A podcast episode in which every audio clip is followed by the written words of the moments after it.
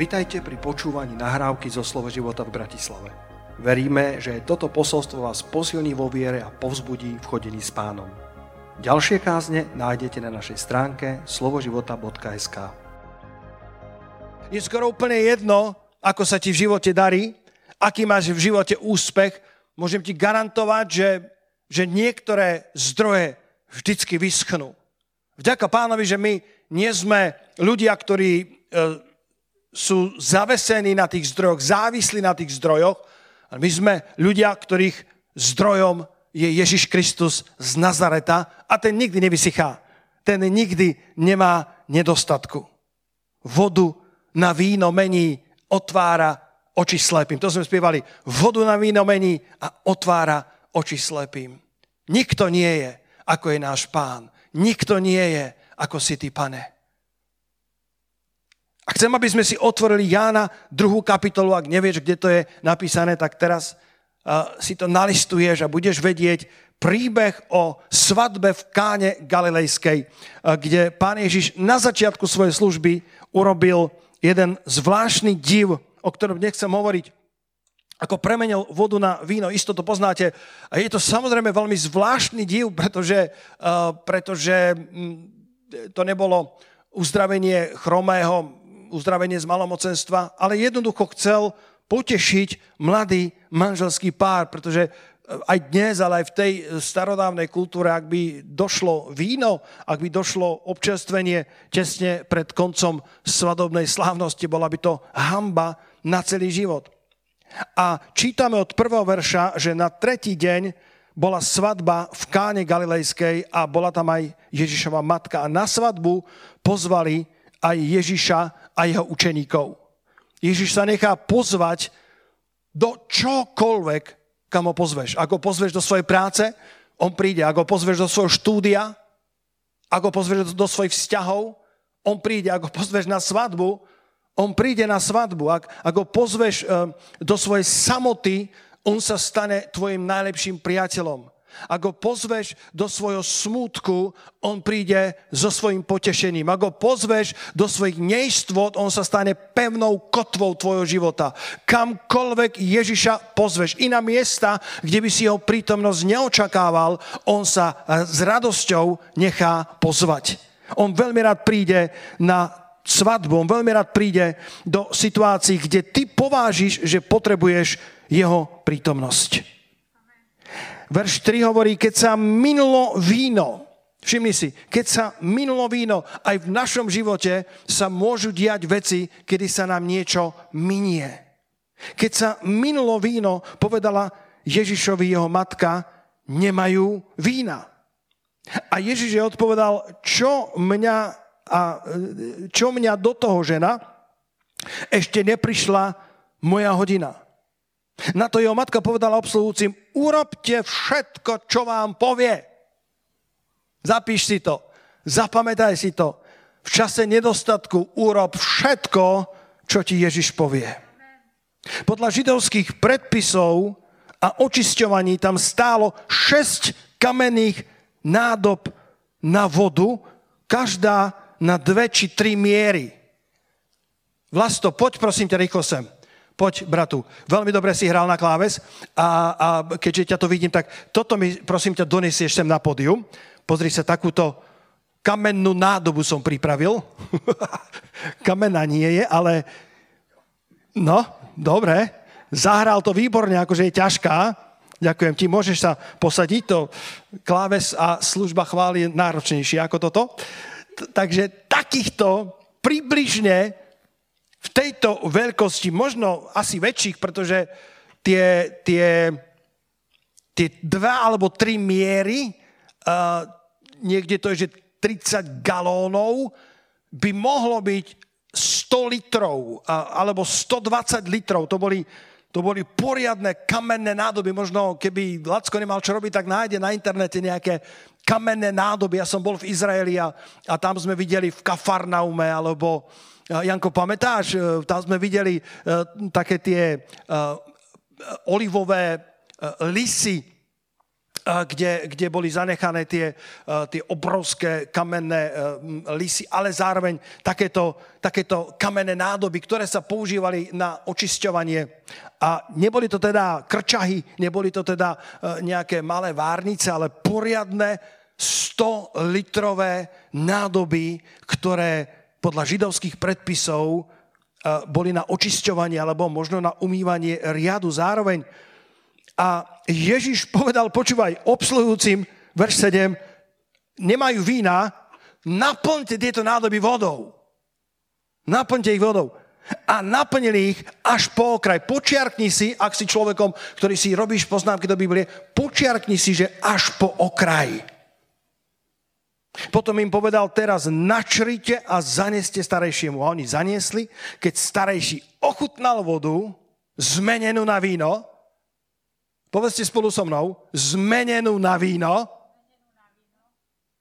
nevedel, odkiaľ je, no obsluhujúci, čo nabrali vodu, dobre vedeli.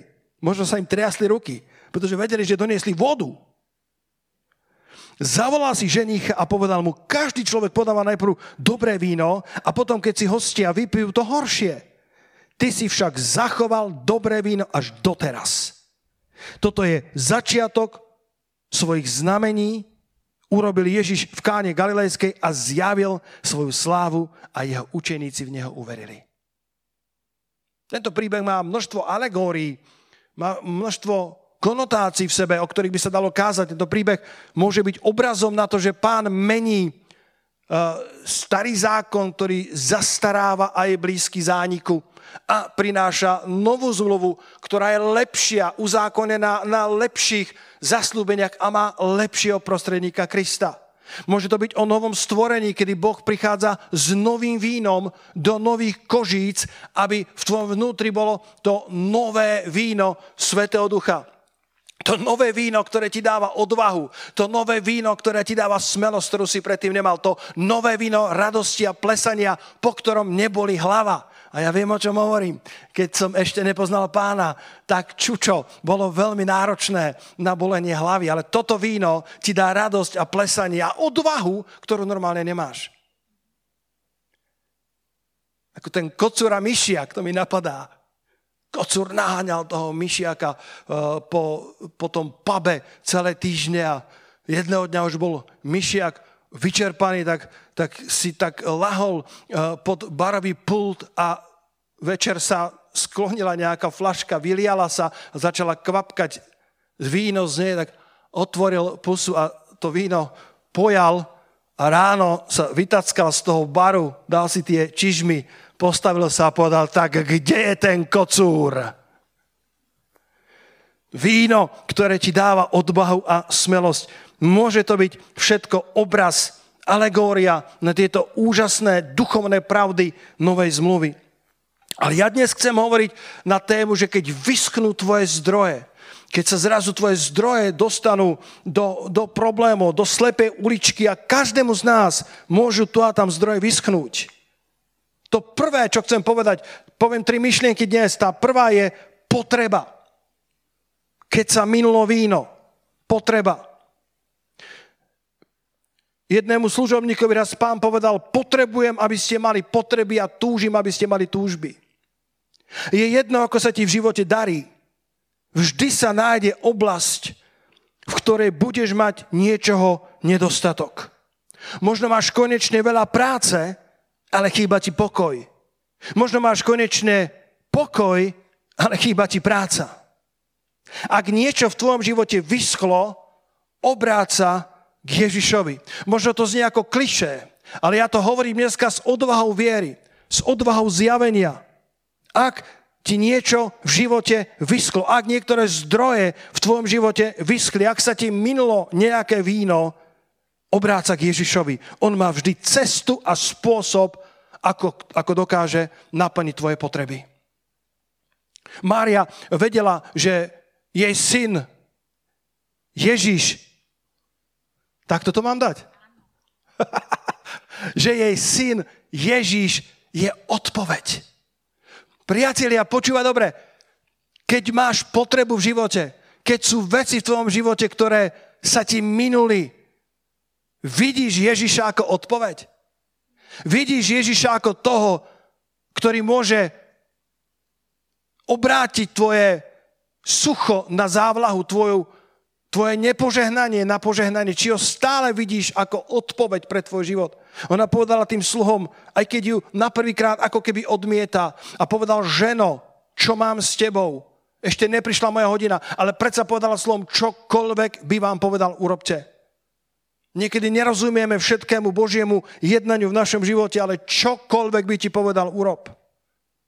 Boh sa vie postarať o nás aj v časoch, kedy nám vyskli zdroje. Prvá kráľov, 17. kapitola, len si to nalistuj.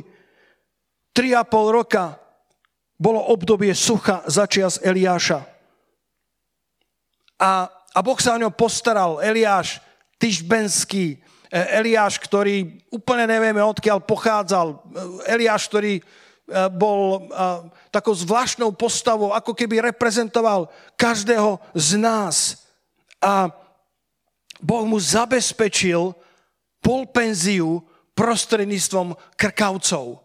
Poznáte ten príbeh, že prišlo sucho na 3,5 roka, nebolo dažďa, vymieralo všetko, všetok dobytok, ne, bola neúroda, keďže nebolo dažďa, všetko išlo dole vodou od 10 k 5. Ale Boh sa postaral o Eliáša. Boh sa postará o Eliáša 21. storočia. Boh sa postará o tých, ktorí sú mu verní aj v čase sucha. Boh mu zabezpečil cesty krkavcov chlieb a meso ráno a chlieb a meso večer. A mňa vždy zaujímalo, odkiaľ mali chlieb a meso.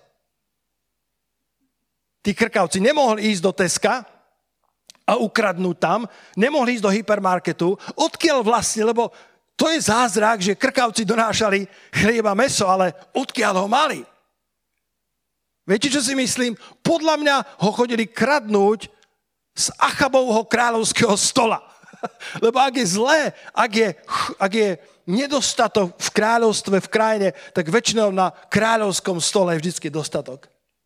Tento príbeh má toľko zázračných bodov alebo toľko zázračných prepojení. Odkiaľ mali chlieba a meso, podľa mňa to kradli z Achabovho stola a z Jezábelinho stola a donášali Eliášovi. Každé ráno, každý večer. Donáška priamo domov pizza guy. Proste pri, prichádzali, zazvonili ráno i večer. Ráno i večer. Preto hovorím polpenzia. A, a boli to krkavce. Možno uh, zvieratá, ktoré boli nečisté, ktoré by si si nepredstavil ako donáškovú službu, ktorá by mala byť relevantná. Ale Boh si dokáže použiť, čo sa mu zachce. A, a krkavce predsa by to meso chceli zjesť a predsa keď prichádzali na to správne miesto pri potoku Karita, tak eh, otvorili zobák a spúšťali pravidelne, možno mesiace za mesiacmi chlieb a meso ráno i večer. A potom Boh mu tam nastražil, alebo ukázal mu, kde je potok Karita. To je 1. kráľov, 17. kapitola, verš 7. Eliáš pil vodu z potoka Karita ale počase aj tento potok vyschýna. Čítame vo verši 8 a 9 a stalo sa po nejakom čase, že vyschol potok. Boh má pre nás zdroje, ale nechce, aby sa tie zdroje pre nás stali Bohom. Boh nechce, aby tie zdroje, ktoré nám dal, sa stali tou plnou dôverou, kde kladieme svoje srdce. Vyschol potok, pretože nebolo dažďa v zemi. Spievame na zhromaždeniach zo Žalmu 87, verš 7. Všetky moje pramene sú v tebe. Ježiš je tá odpoveď. Ježiš je ten prameň, Ježiš je ten zdroj. Keď ti vyschnú pramene, keď ti vyschnú zdroje, či je to potok karita, alebo sa ti minie víno na svadbe, ešte stále tam Ježiš stojí ako odpoveď. A ešte stále tam Ježiš ako tá skutočná, ako ten skutočný prameň, ako tá, ten skutočný zdroj, ktorý nikdy nevysychá, aj keby si sa ocitol uprostred najväčšieho sucha. Aj tie najlepšie zdroje môžu vyschnúť. Aj tie najlepšie priateľstva sa môžu prechádzať krízou. Aj tie najväčšie istoty v našich životoch sa môžu otriasať. Myslím si, že keď tomu niekto neveril, tak počas posledného roka každý pochopil, že neexistuje žiadna istota, ktorá by bola neotrasiteľná, žiaden zdroj, ktorý by bol nevysychateľný. Keď vyschne tvoj potok, Boh má vždycky svoje vtedy. Pozri sa, 1. kráľa 17, verše 8 a 9 sme čítali, vyschol potok, ten potok, ktorý mu pán dal, ten potok, ktorý mu pán požehnal, ten potok, ku ktorému ho pán poslal. To nebolo, že by si Eliáš svojvoľne vybral destináciu svojho pobytu, svojej dovolenkovej uh, radosti uprostred sucha. Boh povedal, choď ku potoku Karita. Niekedy vysknú naše zdroje, aj také, ktoré boli Božie vo svojom počiatku. A Boh pokračuje vo verši 9. Vtedy sa stalo slovo hospodinovo k nemu povediac. Ani tie najlepšie zdroje si nezaslúžia, aby sa stali tvojimi bohmi.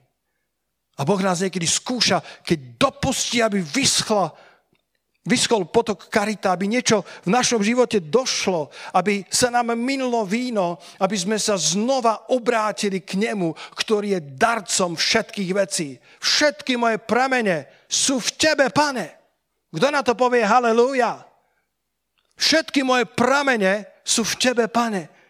Aj keby vyskol potok karita, aj keby došlo víno, ja mám tvo, svoj zdroj v hospodinovi.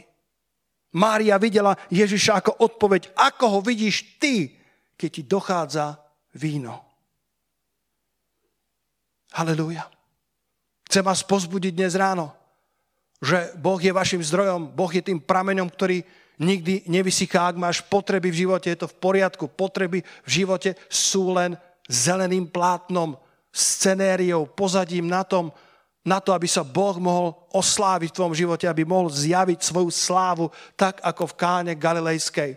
Možno sú tvoje potreby veľké, čím sú väčšie potreby, tým bude väčšia sláva zjavená v tvojom živote. Halelúja. Vtedy budeš potrebovať pána, ak sa k nemu obrátiš celým svojim srdcom.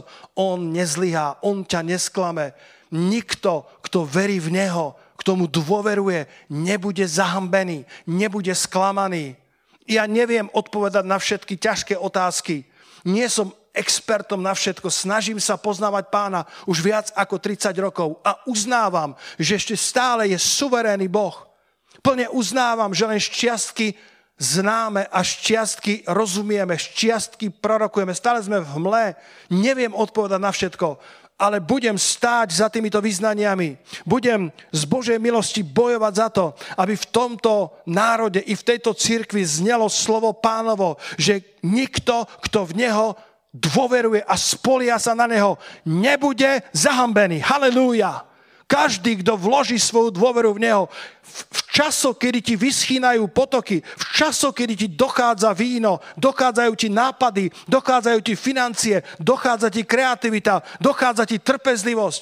Neviem, čo všetko došlo v tvojom živote, ale moja prvá myšlienka dnešného rána je, že, že Ježiš je stále tam ako odpoveď.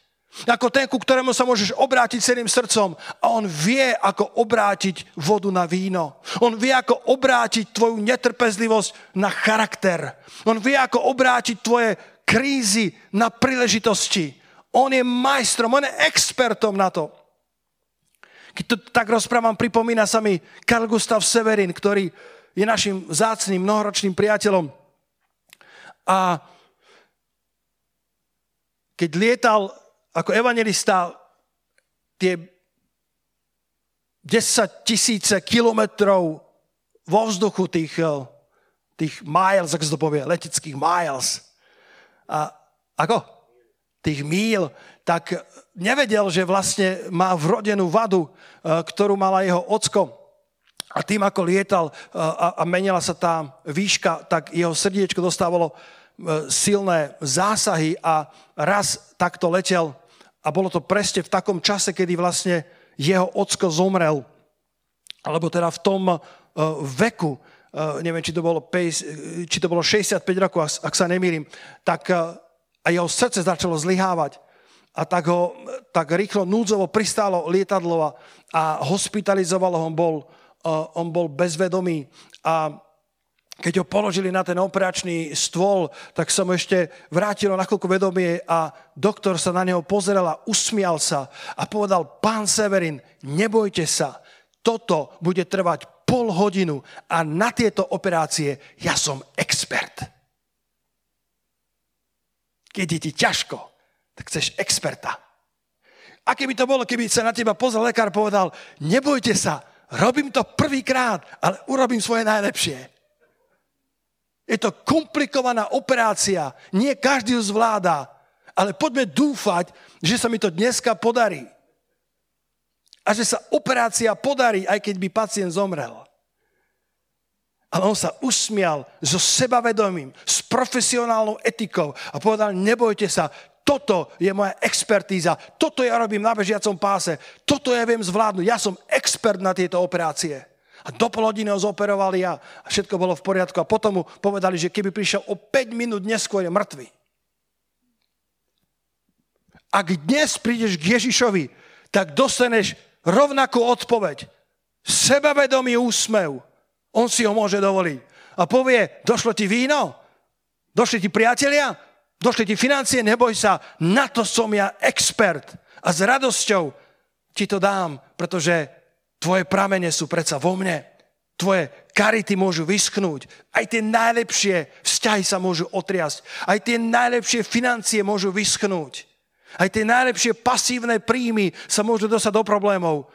Ježiš nie. Ježiš sa nikdy nedostane do vyschnutého stavu. On je odpoveď. Otázkou je, či ho tak aj ty vidíš, keď ti dochádza víno.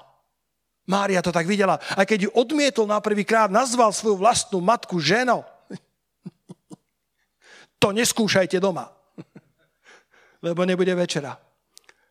A, a my rozumieme tomu, že Ježiš bol Boží syn a mal úctu k svojej matke, ale v tejto chvíli cítil, že nebude manipulovaný žiadnym človekom, ale ona sa nezahorkla, alebo ona sa neobrátila v, v hneve, ale ako keby nepočula, obrátila sa k sluhom a povedali, povedala v prenesenom slova zmysle, Nevšímajte si toho, ale čokoľvek vám povie, jednoducho urobte, lebo on je odpoveď na problém tejto svadby.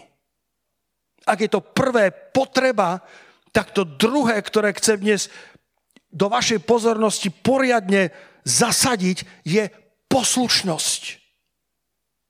Naplňte nádoby vodou. Oni nepotrebovali vodu, oni potrebovali víno. Ale Ježiš povedal, aby tieto nádoby naplnili vodou. 100 litrov, 6 nádob kamenných. A tí sluhovia dobre vedeli, že došlo víno, čašníci boli dobre informovaní, kuchyňa dávala jasné správy, nemáme vína a svadba je len v polovici. Tieto, týchto 6 nádob, a to samozrejme v inom kázaní môže reprezentovať šestku ako číslo nedokonalosti alebo číslo človečenstva. Šestka vždycky symbolizovala ľudské, človečenské a k tomu prichádza siedma nádoba, ktorou je Kristus. A keď pridáš ku svojej šestke tú nebeskú sedmičku, voda sa mení na víno. Príkazy Božieho kráľovstva niekedy znejú zvláštne, ale fungujú perfektne. Ježiš hovorí, dávajte, aby vám bolo dané. To znie zvláštne. Ak chceš dať, musíš mať. Ale ak chceš mať, musíš dať. To je Boží príkaz. Boží príkaz je zvláštny. Chcete, aby vám bolo dané, tak dávajte. Nemalo by to byť naopak. Chcete mať viacej, tak hrabte. Berte. Ježiš hovorí naopak, chcete, aby vám bolo dané, tak dávajte. Pane, nemám, tak dávaj z toho, čo nemáš. 90%, ktoré ti zostane po odovzdaní desiatku pánovi, je viacej ako 100%, ktoré si necháš bez pána. Jeho príkazy môžu znieť zvláštne, ale fungujú perfektne. Pokorte sa pod jeho mocnú ruku, aby vás povýšil svojim časom. Pane, ja chcem byť povýšený. Ukáž mi chrbáty, po ktorých môžem vyliezť vyššie. Pane, kde sú tie rebríky mojho kariérneho vzostupu? A ja som za asertivitu, ja som za to, aby si mal dostatočnú sebahodnotu, aby si vedel predať svoje dary na trhu práce. O, tom nehovorím. Ale, ale pán nám dáva recept, že keď sa pokoríme pod mocnú ruku Božiu, keď pôjdeme o kúsok nižšie, keď si nebudeme dávať pripisovať sebe dôležitosť, ktorá nám nenáleží, budeme si ctiť druhých ľudí, ktorí sú možno na tom horší ako my. Ak toto spravíme, on hovorí, že nás povýši svojim časom. Tak ako Jozef. Jozef nebol povýšený preto, lebo mal silné lakte, lebo rozkopol dvere paláca. Jozef bol verný pánovi, keď ho ponižovali zľava správa, keď bol obvinený falošne, nereagoval. Keď sa dostal do väzenia, nereptal, až bol nakoniec svojim časom povýšený na druhého po faraónovi. A to ešte faraón povedal, že v podstate všetko mal na starosti Jozef, nie on. Jediné, čo ich oddelovalo, bol stolec kráľovský, ale v podstate Jozef bol správcom celého Egypta a prosperoval, pretože bol pokorného srdca. 15 tisový zástup, ktorí sú tam pár dní a počúvajú Ježišové vyučovania a Ježiš sa obráti k svojim unaveným a hladným učeníkom a povie, vy im dajte jesť. Pane, my sami nemáme 200 denárov, to je nič. A Ježiš povedal, ukážte, čo máte. 5 chlebov a dve rybičky, to je v poriadku. Dajte to, čo máte. Vložte to, čo máte. Ako to hovorím a cítim na tom pomazanie, vlož to málo, čo máš do Ježišových rúk a on to rozmnoží. Sú ľudia, ktorí len plačú nad tým, že majú málo, ale vďaka Bohu niečo máš. Sú ľudia, ktorí možno majú menej ako ty. Otázkou nie je, koľko toho máš, otázkou je, či to, čo máš, si vložil do jeho rúk s dôverou, lebo on povedal, že to rozmnoží a nasítil tý, ten, ten 5000 zástup mužov a zostalo ešte 12 košov Všetci sa nasítili do popukania, všetci tam uh, odpočívali na, na tom poludnom slnku s veľkými bruchami. Chlapi boli šťastní, že prišli na zhromaždenie, pretože sa dobre najedli. A ešte navyše ten mládenec si niesol 12 košov plných zbytkov a domov prišiel s oveľa väčšou nádielkou, ako z domu odchádzal. Príkazy Božieho kráľovstva niekedy znejú zvláštne, ale všetky fungujú perfektne. Mária povedala, urobte všetko, čo vám povie. Ján 2.5. Priatelia, ak ste došli na, na, do, do stavu, kedy, koro, kedy karita vyskla, kedy víno ti došlo, počúvaj slova tejto Márie. Urobte všetko, čo vám povie. Urobte všetko, čo vám povie. Aj keby to nedávalo zmysel, urobte všetko, čo vám povie. Odpustenie nie je ľahké. Ale on hovorí, odpúšťajte, aby vám boli odpustené vaše riechy. Urobte všetko, čo vám povie. Možno ti niekto urobil niečo zlé a Boh ti povie, aby si mu poslal financie. Povieš, pane, to nie je fér. Urobte všetko, čo vám pán povie. Možno ťa niekto obvinil falošne a Boh ti povie, pošli mu SMS-ku s pozbudením. Vieš, pane, to nie je fér. Ja mu pošlem SMS-ku, z ktorej týždeň nebude spávať. Nie, urobte všetko, čo vám pán povie, aj keby to znelo zvláštne, jeho prikázania, jeho princípy môžu znieť zvláštne, ale fungujú perfektne. A títo služobníci, nepoznáme ich mena, ale ma fascinujú. Ešte nevedeli, kto je Kristus. Ešte nevedeli o tom, že je to ten Mesiáš. A vo verši 7 v Jánovi 2 čítame, že oni ho posluchli bez zbytku tak, že naplnili nádoby až po okraj. Poslúchaš Boha bez zbytku, alebo len tak, aby sa nepovedalo. Služobníci dobre vedeli, že sa minulo víno a voda ho nedokáže nahradiť. Ale nereptali, nefilozofovali, jednoducho poslúchli Ježiša. A nie len tak, aby sa nepovedalo na oko, ale naplnili tieto nádoby až po okraj. Posluchaj pána až po okraj. Posluchaj pána celým svojim srdcom. Ak ideš za Kristom, chod za ním naplno. Nenaplňaj nádoby tesne pod okraj. Koho oklamávaš? Ananiáža Zafíra v Biblii v skutko v 5. kapitole ťažký príbeh. O tom vie len jeden brat z nášho zboru kázať pri zbierke. Keď kradmo uňali z toho, čo venovali církvi, ale potajomky z toho zobrali časť a schovali. A keď sa ich pýtal apoštol Peter, či je to celá čiastka, zaklamal muž i žena. Ananiáži Zafíra razom padli mŕtvi.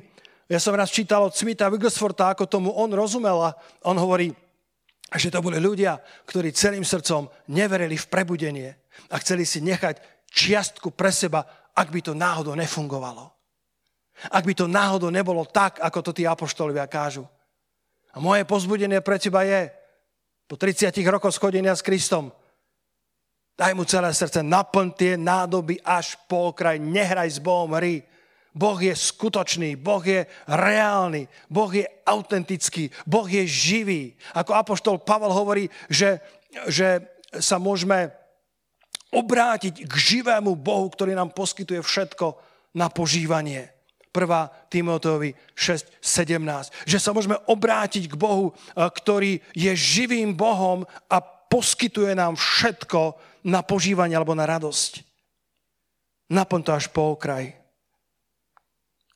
A vždy je to spolupráca Božej moci a našej poslušnosti. Každý Boží zázrak, každá voda, ktorá sa mení na víno, chudoba, ktorá sa mení na zaopatrenie, neúspech, ktorý sa obracia vo víťazstvo, je vždy spoluprácou Božej moci a našej poslušnosti, alebo Božej milosti a našej viery.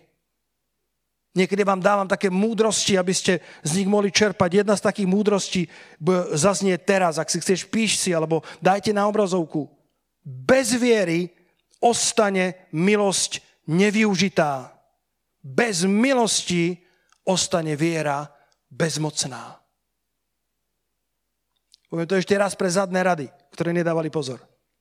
Bez viery ostáva milosť nevyužitá. Ježiš môže ponúkať obrovskú milosť. Ježiš tam stojí ako jeden veľký výkričník, ako jedna veľká odpoveď, ako jedna veľká zvolacia veta, ako jedno veľké poď. Pamätáte na Petra? Keď išiel po tých vlnách. Pane, ak si to ty povedz slovo. Ježiš povedal, poď. Ježiš tam môže stáť ako jeden veľký rezervoár milosti. Ježiš tam môže stať ako jedno veľké poď. Ale dokiaľ nevykročíš, tak jeho milosť zostáva nevyužitá. Jeho otvorená náruč zostáva otvorená. Ale ty do nej netrafíš. Lebo sa držíš svoje loďky. Ježiš hovorí, poď. A Peter, keď vyšiel, Janko, poď. Poď, sem, poď, bratu, poď tam za kamerou, to, to zvládneš. Ty budeš stáť ako Ježiš. A Peter, Peter vychádza z tej loďky. On zastupuje milosť. Ja sa vzťahujem vierou. On zastupuje, on zastupuje tie zdroje, ktoré ja nemám. A ja vychádzam s natiahnutou rukou viery. A tu a tam na ceste viery sa môžeme všetci noriť. Tu a tam, keď sa usiluješ urobiť niečo pre pána, urobíš chyby. Len tí, ktorí niečo pre pána robia, robia chyby. Ľudia hovoria, o, sa čo spravil, sa čo spravil.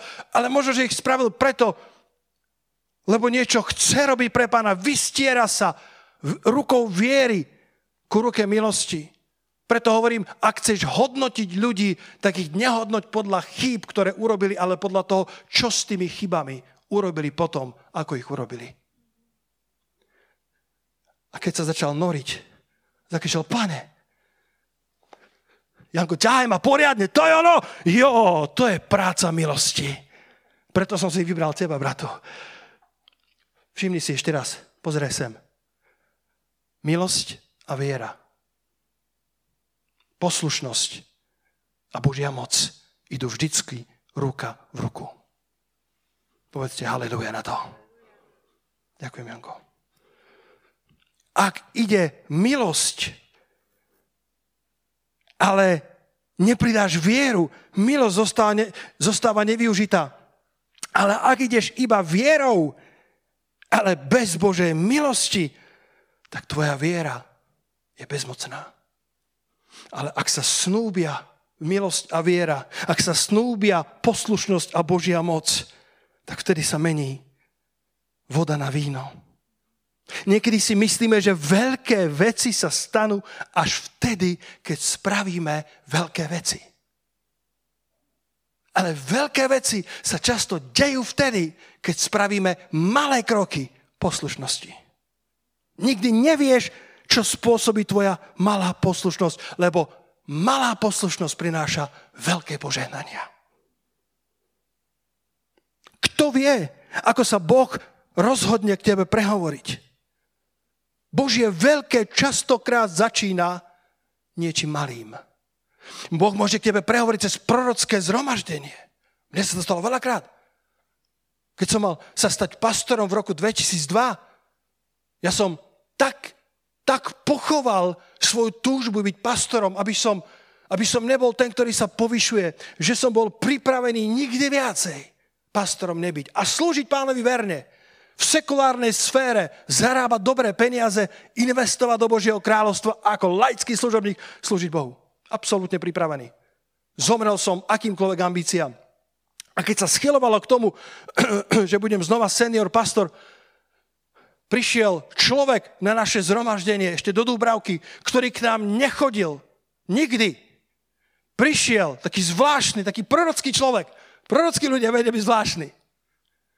A po zhromaždení prišiel zo zadných radov a dal mi, dal mi papierik, maličký papierik, kde bolo prorocké slovo pre mňa a povedal, že sa chystá veľká zmena v mojom živote. O dva týždne sa stala, že sa chystá veľká zmena a že Boh, boh, boh bol potešený mojim srdcom, že je pripravený, aby ma do tej zmeny povýšil. Boh môže k tebe hovoriť cez prorocké veci, ale priatelia, počúvajte ma, Boh nám niekedy môže hovoriť cez našu malú poslušnosť. Pravidelné čítanie Biblie. Boh si môže vybrať, že k tebe neprehovorí cez prorocké dary na zhromaždení, ale môže si vybrať, že k tebe prehovorí cez pravidelné čítanie Biblie. Jeden služobník, ktorý osobne poznám, dostal Božie povolanie byť pastorom cez pravidelnou četby Bible. Niekedy si myslíme, že veľké veci sa stanú, keď my urobíme veľké veci. A Boh hovorí, nie, Niekedy sa stanú veľké Božie veci, keď vy spravíte malé kroky poslušnosti. Naplnili tie nádoby až po okraj. Urobte všetko, čo vám povie. Netušili, čo ich čaká. Nevedeli, že ich príbeh bude zapísaný do Jána 2. kapitoly. Rebeka nedostala svojho vytúženého Izáka vtedy, keď bola najlepšie oblečená, keď vyzerala najlepšie, keď mala make-up, keď mala všetky ozdoby orientálneho sveta. Nie, ona utekala ku studni pravdepodobne v pracovných bežných šatách, pravdepodobne upotená z poludného slnka stredného východu. Ale poslušne naberala neznámemu cudzincovi a jeho ťavám zo studne a tam sa tkal jej životný príbeh. Nie je divu, že Biblia hovorí v 1. Samuelovej 15.22, že poslúchať je lepšie ako obetovať. Pretože obetovať tu a tam každý z nás dokáže. A niekedy Boh vyžaduje obete. Ale poslúchať je ešte lepšie ako obetovať, pretože každý z nás tu a tam, keď vidíme benefity, alebo keď, keď máme dobrú chvíľku na Veľkú noc, alebo v rámci modlitebného týždňa v januári e, nejakého roku, keď máme dobrý čas, tak obetovať niečo vieme. Ale poslúchať je ťažšie. Poslúchať zvlášť vtedy, keď ťa za tvoju poslušnosť nikto neocení. To sa počíta. Poslušnosť, zvlášť taká, za ktorú ťa nikto neocení. Tí, tí, tí slu, sluhovia netušili, že to je Mesiáš. Nevedeli celkom, kto je Mária. A vedeli, že tá voda nie je víno. A predsa naplnili po okraj a donášali starejšiemu s trasúcou sa rukou, že budú vyhodení z práce, že ich reputácia ich reštauračných služieb je naveky porušená a už nikdy si v káne galilejskej žiadnu párty neodslúžia. Žiadny catering viac nedostanú, pretože donášajú namiesto vína vodu. A oni predsa posluchli. Jeden blízky, ktorý, ktorý mal, bol na maturitách, tak, tak zobral si ten vyšší štandard, ten vyšší level, že odmieta odpisovať, ale všetci spolužiaci odpisovali vo veľkom. Bola to matematika, ťažká téma, ale on jednoducho sa, sa rozhodol, že radšej bude verný svojim hodnotám, než aby mal ísť kračou, uh, skratkou, lepšou cestou a radšej bude ohodnotený horšie, než aby si celý život vyčítal, že maturitu odpísal. Všetci boli natešení, že im učiteľ radil všetky odpovede až po pár dňoch, keď zistili, že ten, ktorý mal dozor v tej matematickej triedi, bol telocvikár. A poučenie je, nenechaj si telocvikára radiť do matematiky. Dal im zlé výsledky. Ale tá poslušnosť v tej chvíli nedávala zmysel. Tá poslušnosť v tej chvíli bola bláznivá. Tá poslušnosť sa zdala ako nemúdra, ale ďaká pánovi, keď pána poslúchame, aj keď nás nikto nevidia a neocení, tak až poslušnosť prináša plné ovocie. Potreby, to je OK. Potreby, Boh chce, aby si mal potreby a túži, aby si mal túžby. Ak, máš, ak ti niečo došlo, ak ti niečo vyschlo, možno, že aj Božie zdroje môžu vyschnúť. Prečo? Pretože Boh chce, aby tie zdroje neboli tvoj Boh a potom ťa volá k tomu žalmu 87, verš 7. Všetky moje pramene sú aj tak v tebe, pane. Moja popularita klesá, ty si moja popularita. Moje financie vyschli, ty si zdroj mojej lásky, mojej sily. Ty si zdroj môjho zaopatrenia, ty si zdroj môjho všetkého. A potom je to poslušnosť. Urobte všetko, čo vám povie. Naplnili tie nádoby až po okraj. A tá tretia myšlienka je fascinujúca, nikdy som to tak nevidel. A tá tretia myšlienka, ako, ako sa zachovať, keď vyschnú tvoje zdroje, je proces. Potreby, poslušnosť a proces. Verš 9 v Jánovi 2. Keď starejší ochutnal vodu, bola zmenená na víno. A teraz ma počúvajte. Kedy sa tá voda zmenila na víno? Ja neviem. Keď nabrali vodu do týchto 100-litrových bank, bola to stále voda. Potom zobrali žufanky, naberačky a donášali možno do krčahov, stále to bola voda. Služobníci vedeli, že je to voda, služobníci vedeli, že prinášajú vodu a možno, že sa im triasli ruky keď to nalievali starejším, lebo starejší to bola autorita. A možno teraz fabulujem, lebo to písmo nehovorí a nehovorí to schválne. Nehovorí to so zámerom. Možno až vo chvíli bola noc, už boli trochu možno umámení vínom, tak starejší nevidel. Boli to, neboli to sklené nádoby, to boli kamenné poháre. Možno, že stále to bola voda. Možno keď naberali naberačkou, bola voda. Možno keď zdvíhal svoj pohár ku svojim perám, bola to stále voda. A možno až vo chvíli, kedy sa jeho jazyk omočil do tej tekutiny, sa stala z vody kvalitná tekutina takého dobrého vína, že tento fajnšmeker povedal, aj, aj, aj, aj, aj, takú svadbu sme dlho nemali. To najlepšie víno býva na začiatku. Ale vy ste to najlepšie zanechali nakoniec v tom všetkom, čo dnes kážem, tento tretí bod ma úplne fascinuje. Proces. Keď ju naberali do nádob, bola to voda. Keď ju naberali naberačkami, bola to stále voda. Možno sa obrátila na víno až vtedy, keď sa dotkla pier starejšieho. Neobávaj sa procesu. Neobávaj sa procesu. Pretože možno proces je nevyhnutný na to, aby vykvasilo dobré víno. Niektorí chcú len výsledky a utekajú od procesu. Ale niektoré výsledky prichádzajú až potom, ako sa odohral proces. Niektoré zázraky sa odohrávajú až uprostred procesu, ktorým prechádzaš. Chceme výsledok, ale odmietame proces. Chceme duchovnú silu, ale odmietame duchovný tréning. Chceme schudnúť, ale odmietame behávať. Odmietame sa správne stravovať. Mne nikto nebude hovoriť do mojich stravovacích návykov, bratia. Ja budem jesť, kedy ja chcem a čo chcem. Ak ste videli ten, ten Pavel Bosman, má také tie kreslené kresťanský e, český karikaturist, také kreslené príbehyky. A má tam takých veľmi, veľmi, veľmi obéznych ľudí, namalovaných manžel s manželkou, ktorí sedia ku nedelnému stolu, majú tam na stole kuriatko, majú tam tortu, koláče a klobásky a preteká ten stôl a oni sú veľmi zbožní a oni sú ale veľmi obézni, ale veľmi. A z tých uh, úst tam ide ten obláčik a tam je napísané ďakujeme ti, pane, že nám pomáhaš schudnúť. Chceme výsledky, ale nechceme proces.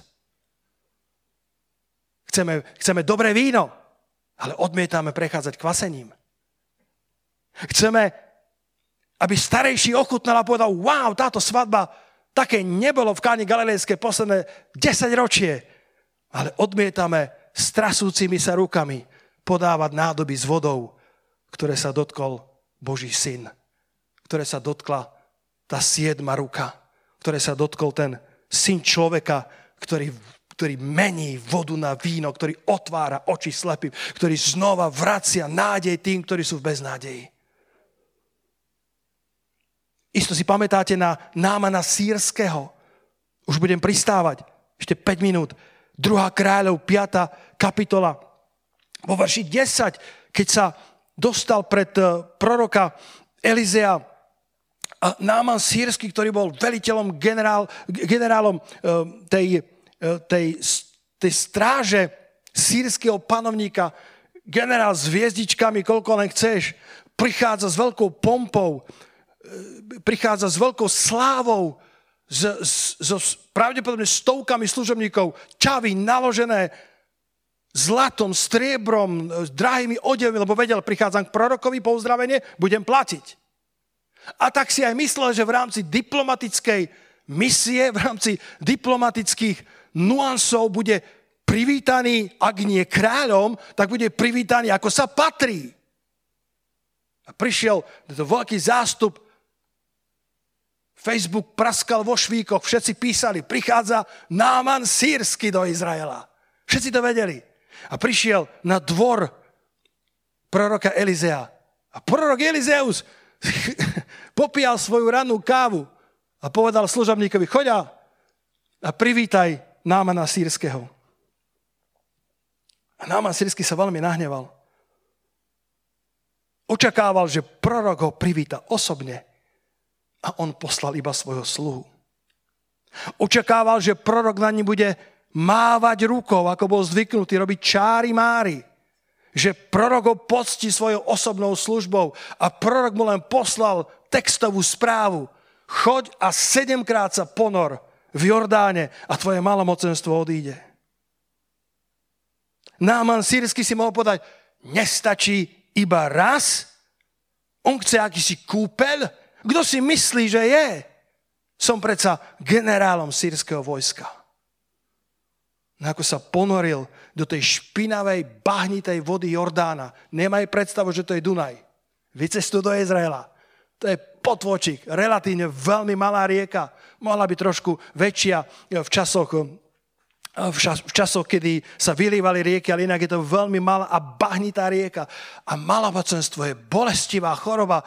A keď sa Náman ponáral do tej vody, rany ho museli páliť. Služobníci pozerali, náš pán sa kúpe v špinavej vode Jordána, či naše vody Farfar, Farfar a Abana v Sýrii, či nie sú lepšie, boli známe ako zlaté rieky vo vtedajšom e, svete. Boli to, boli to krásne dovolenkové destinácie. A náš pán sem dochádza, aby sa v tej bahnitej vody ponáral a jeho, jeho rany ho pálili. A počúva dobre, pálili ho rany. ale vypalovali aj diery do jeho pýchy. Jediným problémom je, že nikdy nevieme, kedy sa ponárame siedmikrát, len Boh vie, kedy je dosť.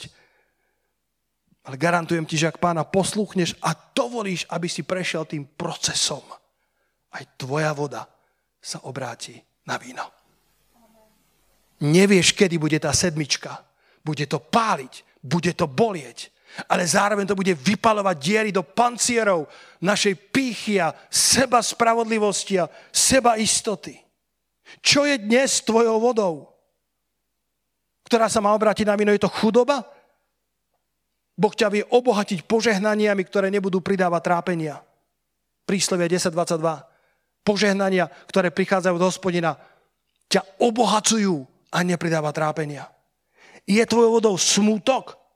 Boh ti vie dať odev veselosti a rucho plesania. Je to neplodnosť? Izajáš 54 hovorí, že budeš mať viac detí ako tá, ktorá je dnes plodná. A možno, že ti nedá veľa detí, ale možno ti dá jedno, ktoré zmení svet. Elkána mal dve ženy.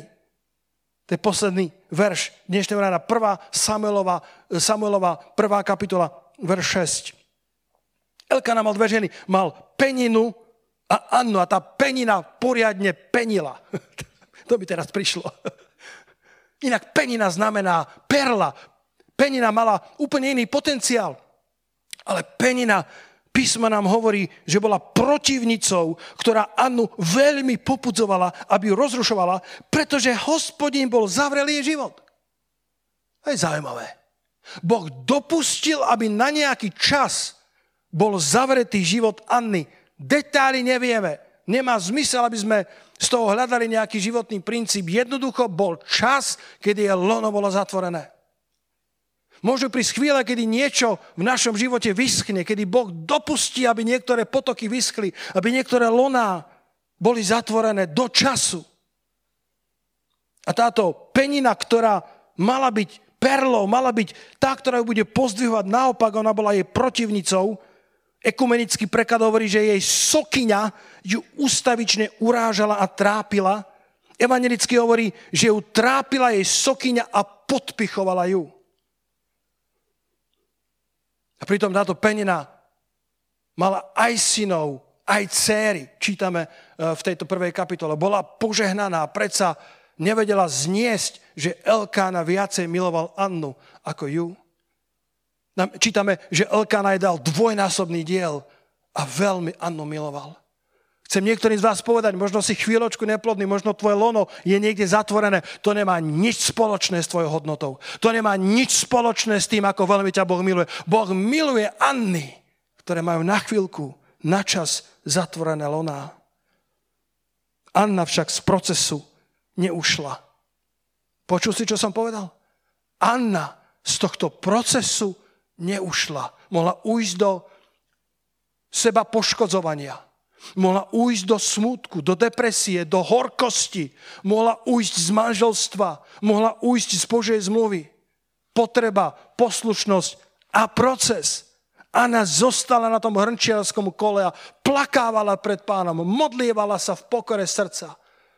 Až jedného dňa, keď Boh vedel, že je to siedmi krát, Nikto z nás nevie, ktorý je ten siedmy krát, ale ponorila sa do modlitby, ponorila sa do uctievania kráľa, ponorila sa do viery a znova a znova a šepkala svoju modlitbu v chráme hospodinovom takže kniaz Eli si myslel, že je opitá vínom a povedal, nie, ja mám rozžiarenú dušu a vylievam svoje srdce pred mojim pánom. Neušla z toho procesu. Až jedného dňa Eli povedal, teraz viem, že tvoja prozba je vyslyšaná a do roka budeš mať syna. Viete, kto sa narodil? Kto vie? Samuel, prorok Samuel. Jeden z najväčších prorokov celej starej zmluvy, ktorého slovo nepadlo na zem prázdne. A keď odchádzal e, z tejto zeme, tak sa pýtal celého Izraela, či v niečom. A celý Izrael povedal, v ničom si nás neuškodil, nič si nám nezobral. Nebolo tak verného proroka ako Samuel. Penina mala množstvo synov a množstvo dcer, ale ich mená nepoznáme. Samuela pozná celý svet. Tá Anna zostala v procese, kým to víno dokvasí. A to víno bolo veľmi dobré. Prorok Samuel. Dodnes ľudia nazývajú svoje, svoje deti Samuelom. V roku 2020 na Slovensku boli tri chlapčenské mená, ktoré boli najviac dávané chlapcom. A to je Jakub, Samuel a Michal. Tieto tri mená boli najčastejšie menami, ktoré Slováci dávali svojim deťom. Ešte stále meno Samuel má obrovský cvenk po tých tisíckach rokov, lebo jeho mama zostala v procese. A to víno bolo naozaj dobré. Boh je stále Bohom, ktorý obracia tvoju vodu na víno. A že chce cez tvoju potrebu, prostredníctvom tvojej poslušnosti, zjaviť svoju slávu, tak ako v káni Galilejskej. A všetci na to povedia Amen. Postavme sa spolu. Sláva ti, Pane, potiaľ to som dnes mal to, čo Boh vložil do môjho srdca a ak máš dnes potrebu, vlasto príď prosím, ak máš dnes potrebu, je to v poriadku. Boh potrebuje, aby sme mali potreby a túži, aby sme mali túžby. Je to OK. Sú to len, sú to len zelené plátna, naše konflikty sú len zelené plátna na jeho moc a na jeho slávu. Ježiš zjavil svoju slávu v Káni Galilejskej práve v čase, kedy im došlo víno. Kedy sa im minul zdroj. Ak sa minul tvoj zdroj, ak ti vyschla karita, tá karita znamená oddelenie, alebo bezpečie, alebo, alebo to, čo ťa chráni môžu vysnúť veci, na ktoré sme sa spoliehali. Tak sa to deje v živote. Život je taký. Život nie je lineárny. Život nie je len od víťazstva ku víťazstvu. Áno, je, ale od víťazstva k víťazstvu častokrát vedie údolie. Ak sa chceš dostať od vrchu na vrch, väčšinou prechádzaš údolím, kým sa dostaneš na ten vrch. Niekto povedal, že ak Boh zatvorí jedny dvere, otvorí druhé. A niekto na to povedal, ale častokrát tým druhým vedie celkom dlhá a tmavá chodba. Takže ja s tým súhlasím. Boh vie otvoriť nové dvere. Boh ti vie dať život od víťazstva k víťazstvu, ale brata, sestra, nemyslí si, že nebudú obdobia, kedy ti vysknú zdroje, kedy sa ti otrasú istoty. Nebudú časy, kedy bude tvoje lono na chvíľku zatvorené. Možno, že si si myslel, že ty, ty to máš sám v sebe. Že tvoje pramene sú v tebe. Až dokiaľ neprídeš k poznaniu, že všetky moje pramene sú iba v tebe, pane. A Boh vie otvoriť lono? Boh vie dať tej, ktorá bola neplodná, viac detí ako tej, ktorá bola plodná. Boh ti vie dať niečo, čo potrebovalo poriadne vykvasenie. Proces, ktorý trval možno dlhšie ako iným. Ale ten Samuel stál za všetko ten Samuel stal za všetko utrpenie, všetky bolesti, všetky sokine, protivnice, všetko to, čo sa mi dialo, to, že som neušla z toho procesu, stálo za to tehotenstvo. Poďme zdvinúť svoje hlasy k pánovi a modliť sa k nemu. Ak ti vyschli tvoje zdroje, dnes Boh tebe hovoril, odovzdal som jeho poštu, zodpovednosť je na tebe, dnes Ježiš stojí v tvojej káne galilejskej a je pripravený byť odpovedou pre teba. Dnes Ježiš stojí na vlnách a hovorí ti, poď, vystiera ruku milosti, vystiera tú ruku moci. Či vystrieš ruku viery k nemu, či vystrieš ruku akceptácie, natiahneš ruku viery a poslušnosti k nemu, ak áno, tak viera a milosť sa spoja, poslušnosť a Božia moc sa spoja a z vody sa stane víno, z chudoby, zaopatrenie, zo smútku, radosť, z neplodného lona sa stane plodné. Halelúja, Pane, my ťa, my ťa žiadame o to, aby si potváral naše loná, ale len tak, ako Ty chceš a kedy Ty chceš, Pane, lebo možno sme v šiestom ponorení, možno sme v piatom ponorení a možno sme v siedmom, Pane, a je najvyšší čas, aby sa malomocenstvo stratilo a lono sa otvorilo. Ty si, pane, ten, ktorý to všetko robí. Ty si ten, ktorý si suverénny Boh. Možno si niekto adoptuje dieťa a možno z toho adoptovaného bude veľký Samuel. Pane, ja neviem, tvoje plány sú tak vyššie od našich, že im rozumieme.